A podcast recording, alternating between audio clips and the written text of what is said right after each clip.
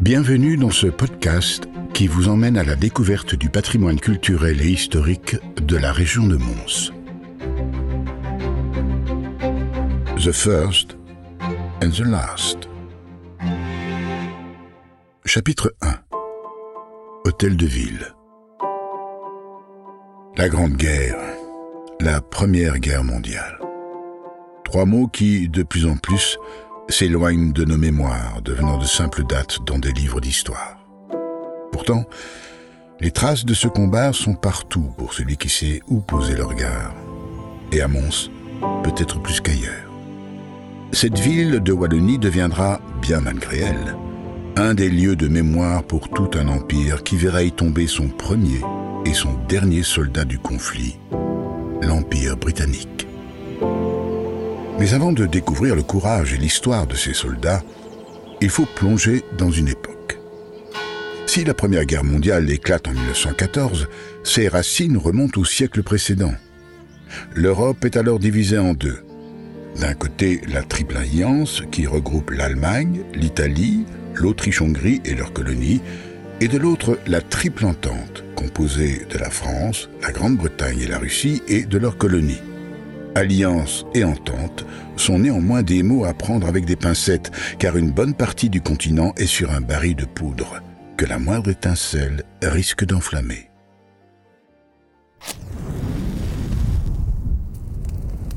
L'étincelle se produit le 28 juin 1914, alors que l'archiduc François-Ferdinand d'Asbourg-Lorraine, neveu et héritier de l'empereur d'Autriche-Hongrie, et son épouse Marianne de Sardaigne visitent Sarajevo.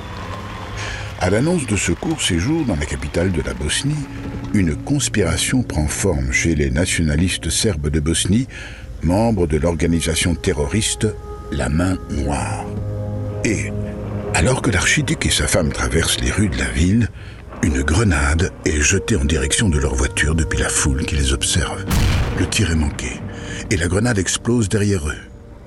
Mais lorsqu'une autre opportunité se présente un peu plus tard dans la journée, alors que les jeunes conspirationnistes tentent de fuir, l'un d'eux, Gavrilo Principe, sort son arme et court en direction de la voiture, touchant l'archiduc et son épouse à l'abdomen.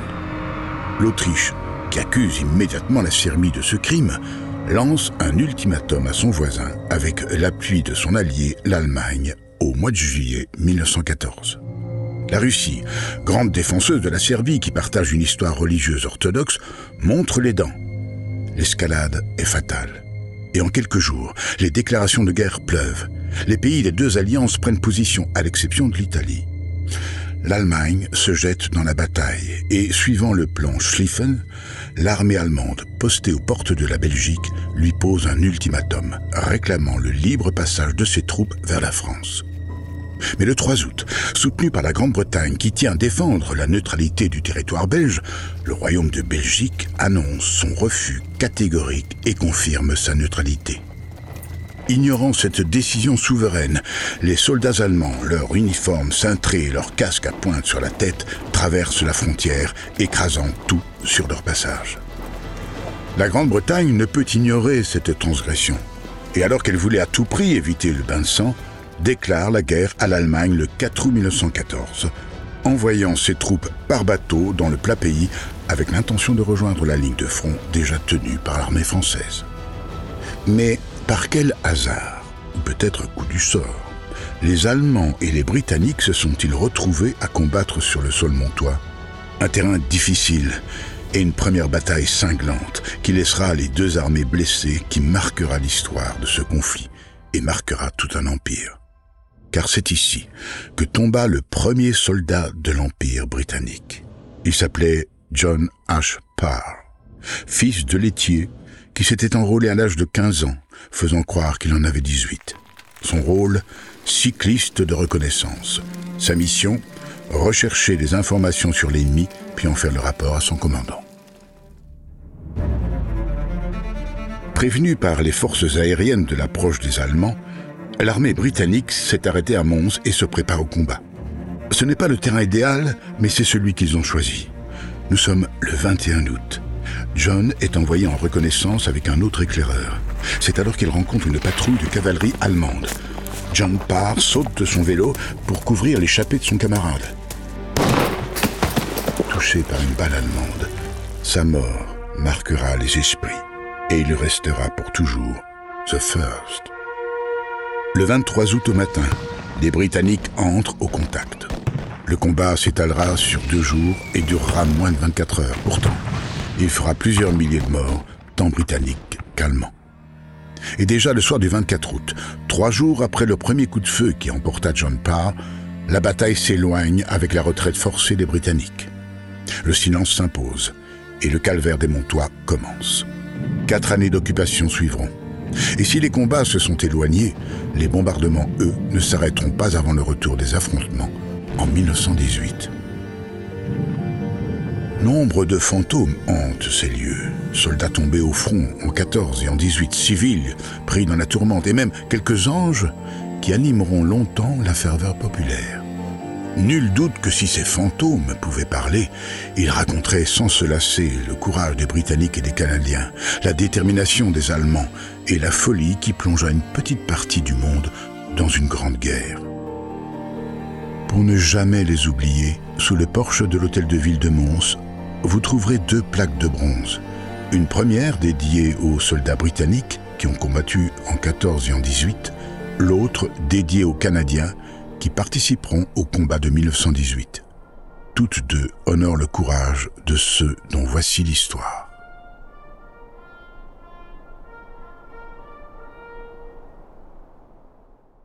Chapitre 2 Pont-route et pont-rail Nimi un canal tranquille qui relie Mons à Condé, idéal pour profiter d'une douce promenade le dimanche après-midi, à pied ou à vélo.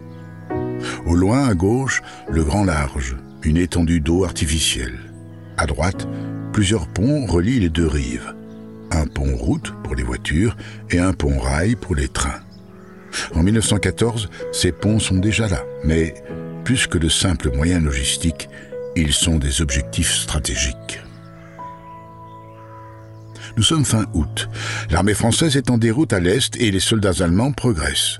Les ordres sont donnés.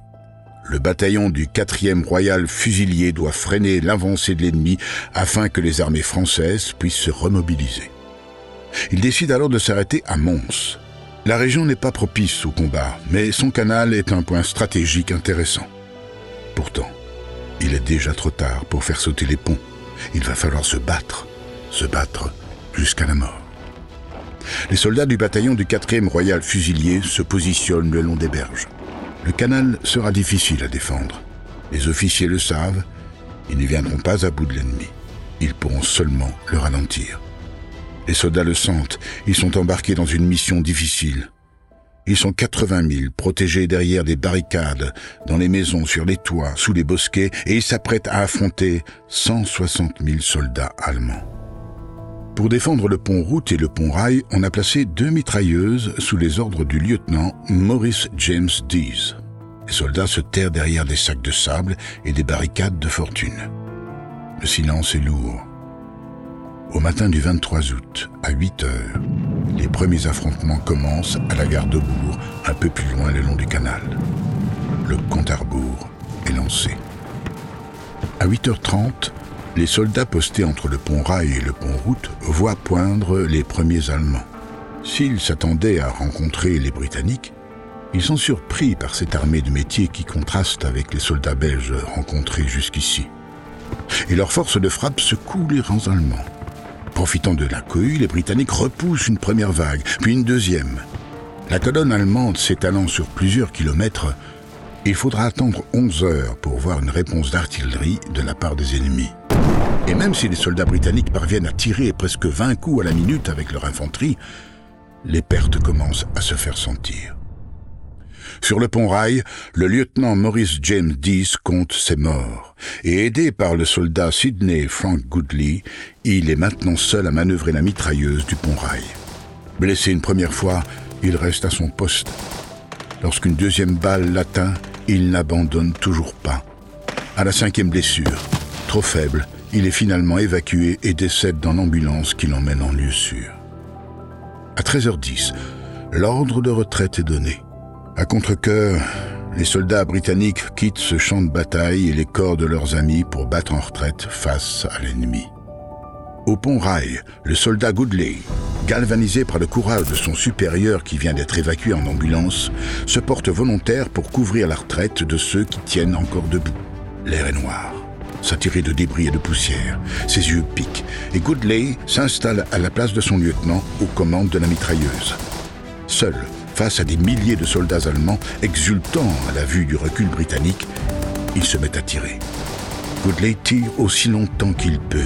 Il sait qu'au mieux il sera fait prisonnier, au pire, il sera tué. Chaque seconde qu'il arrache à la progression allemande augmente les chances de survie de ses compagnons d'armes. Il tient bon. Lorsqu'une balle l'atteint enfin, incapable de continuer à tirer, mais déterminé à ne pas fuir, il démonte la mitrailleuse et la jette dans l'eau du canal de Nivy pour empêcher l'armée allemande de retourner l'arme contre les siens. Il sera fait prisonnier. Un peu plus loin, les bataillons britanniques battent en traite, alors que les Allemands traversent les ponts et entrent dans Mons. Sur leur chemin, la dévastation commence. Ils incendient 108 maisons et massacrent 22 civils, prenant des otages qu'ils poussent devant eux au bout de leurs fusils, empêchant toute riposte britannique face à ce bouclier humain. Le combat ne fait que commencer.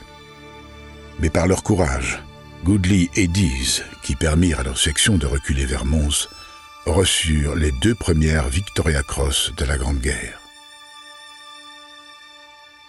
Chapitre 3 Les anges Le soleil est au zénith. Les Britanniques battent en traite. Ils reculent à contre-coeur, mais ils reculent car leur mission n'est pas d'en finir avec l'ennemi, mais de le ralentir. Et ça marche. Un peu plus loin, l'armée française en déroute profite du ralentissement allemand offert par les soldats britanniques pour regrouper ses troupes.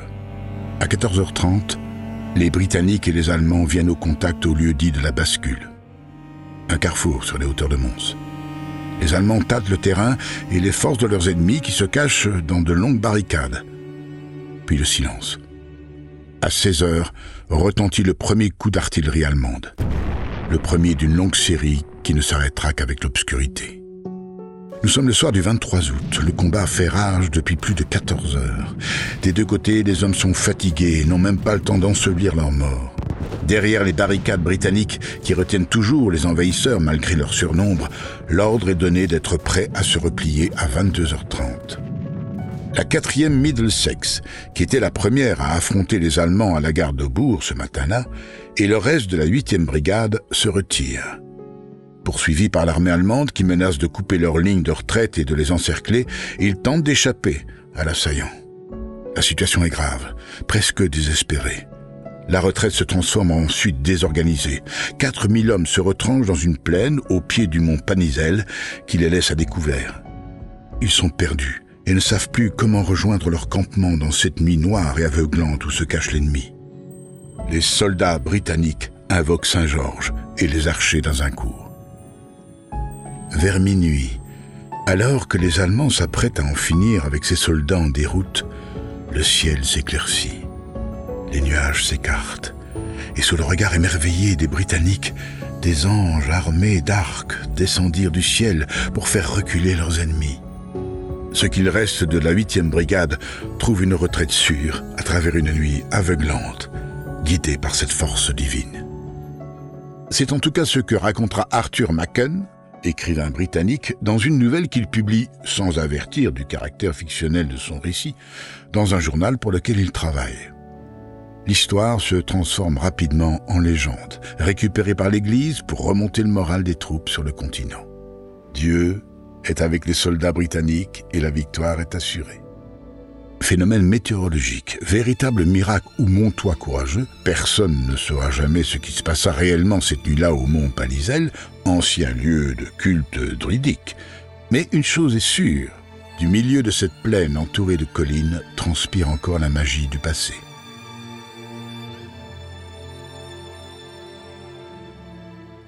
Chapitre 4 Cimetière militaire de Saint-Symphorien au matin du 24 août, les derniers Britanniques ont quitté Mons. Il ne reste ici que les Montois, l'occupant, les prisonniers et les morts. Deux ans après le début de l'occupation, en 1916, Les dépouilles des milliers de soldats morts au combat sont toujours couchées dans des sépultures de fortune. Jean Houzeau de Lehay, éminent botaniste montois, apprend par un soldat la volonté de l'occupant de réquisitionner des terres pour y créer un cimetière militaire. Jean Houzeau de Lehay proposera volontairement un de ces terrains, mais à une seule condition. Que les corps des soldats britanniques, qui devaient finir dans une fosse commune, puissent reposer aux côtés des morts allemands. Ennemis dans la vie, unis dans la mort. Situé dans une ancienne carrière, le site offre un environnement unique dans la tradition des cimetières forestiers allemands et entretenu depuis plus d'un siècle par l'administration du Commonwealth des sépultures de guerre avec délicatesse et expertise. Lieu de nombreux pèlerinages et de recueillements, la beauté vivace des décorations fleuries et champêtres tranche avec les stèles en pierre bleue et le blanc éclatant des pierres de Portland.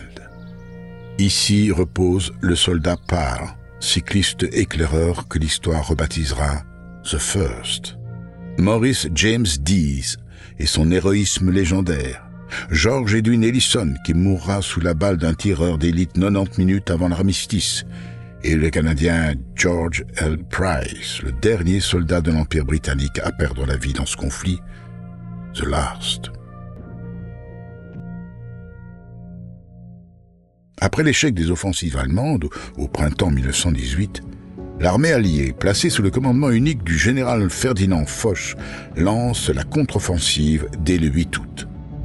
Cette période, qui se terminera le 11 novembre 1918, a été baptisée l'offensive des 100 jours et a vu le corps canadien devenir partie intégrante de la première armée britannique. L'occupant recule, jour après jour, face à l'audace et à la détermination du corps militaire. Cela fait plusieurs mois que le soldat George L. Price a rejoint l'Europe depuis son Canada natal, une fleur d'érable en tissu dans la poche intérieure de son uniforme. Il a déjà participé à de nombreuses batailles décisives depuis son arrivée, et le voilà maintenant en première ligne de la libération de la Belgique, à Mons, ici où tout a commencé.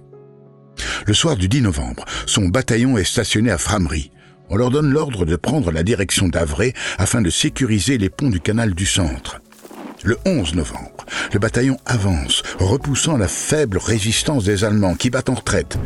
Price et ses compagnons d'armes prennent position le long des ponts à 9 heures du matin et reçoivent un message inespéré. Toutes les hostilités cesseront à 11 heures tapantes. Les hommes décomptent les minutes jusqu'à la fin de cette guerre et entrevoient enfin le retour dans leur foyer, auprès de ceux qu'ils aiment et qu'ils n'ont plus vus depuis si longtemps. Price et cinq autres soldats décident de faire une ronde dans les maisons qui longent le canal en attendant la signature de l'armistice pour assurer leur position. Ils fouillent les maisons les unes après les autres. Mais rapidement, ils remarquent des soldats allemands en train de monter des mitrailleuses le long d'un mur donnant sur le canal. Leur bataillon est en danger. Ni une ni deux, Price et ses compagnons engagent le combat. Les Allemands reculent, mais Price est touché par un sniper. Il est 10h57. Une jeune femme l'entraîne à l'intérieur d'une maison et tente de soigner ses blessures, mais il succombe deux minutes exactement avant la fin de la Grande Guerre. Dans son uniforme, on retrouvera une fleur d'érable en tissu tachée d'une goutte de son sang, que l'on peut maintenant découvrir sous une protection de verre avec ces quelques mots.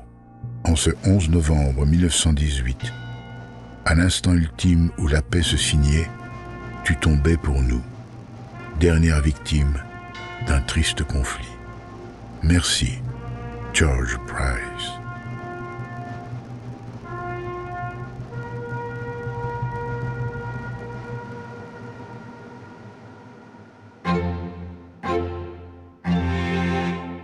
Vous venez d'écouter l'épisode The First and the Last, un podcast Visite Mons. Pour plus d'informations, rendez-vous sur le site du Mons Mémorial ou le site visitemons.be.